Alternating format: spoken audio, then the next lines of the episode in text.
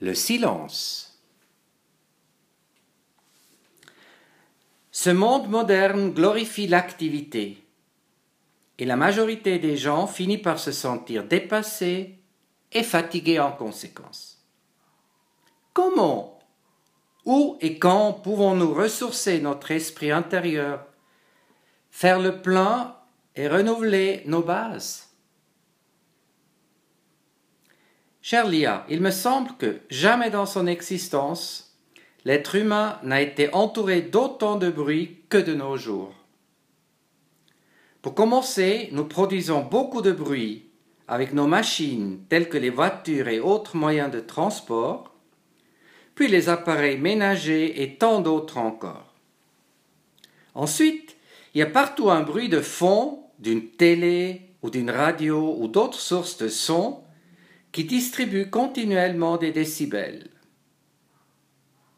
Comme si tout ceci n'était pas assez, nombreux sont les gens qui se promènent aussi bien dehors que dedans avec les écouteurs dans les oreilles. La conséquence de tout ceci est que nous occupons notre cerveau, ce que je sais, et notre âme, ce que je pense, avec des messages de partout en dehors de nous. Quelle place alors pour cette voix intérieure? Le silence et le calme qui nous permettent de nous reconnecter à notre source?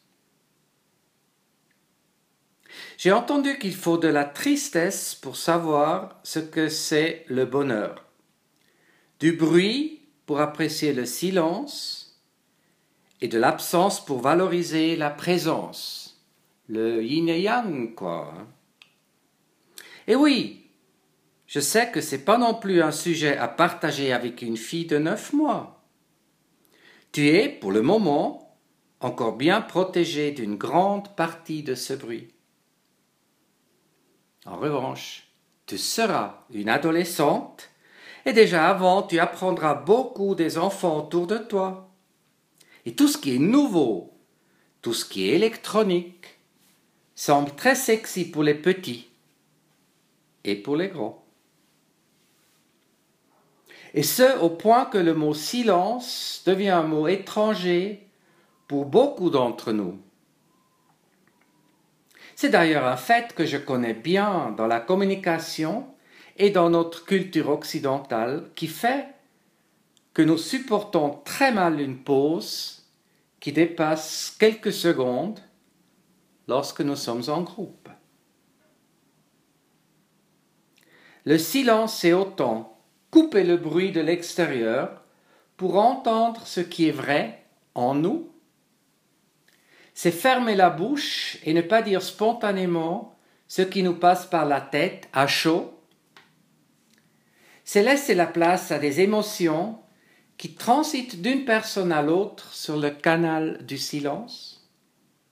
Et c'est faire confiance à un ressenti, à une intuition qui est bien déconnectée de mots. Le week-end passé, j'étais dans la nature avec Mec, mon ami d'enfance. Lors de notre week-end entre amis, dont nous avons deux à trois par an, nous avons fait de la marche montant en haut du Molaison, sans musique, sans écouteurs. Et même nos paroles se sont progressivement effacées en face de la magie de la nature et de ses bruits, presque trop doux pour nos oreilles. L'amitié tout comme l'amour, communique tellement mieux par le silence que par les mots. Si seulement on nous apprenait à écouter le silence.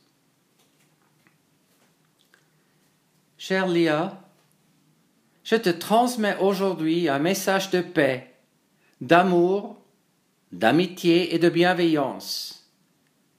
Utilise le silence pour te ressourcer et prendre le temps pour la réflexion et l'introspection.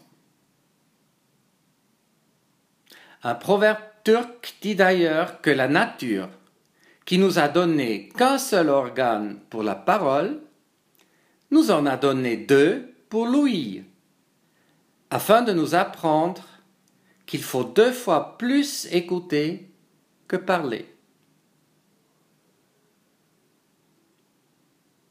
Quand tu liras cette lettre et quand tu pourras la comprendre, essaie la méditation dix minutes chaque matin et observe quel effet celle-ci aura sur ta journée et sur ton sentiment de bien-être.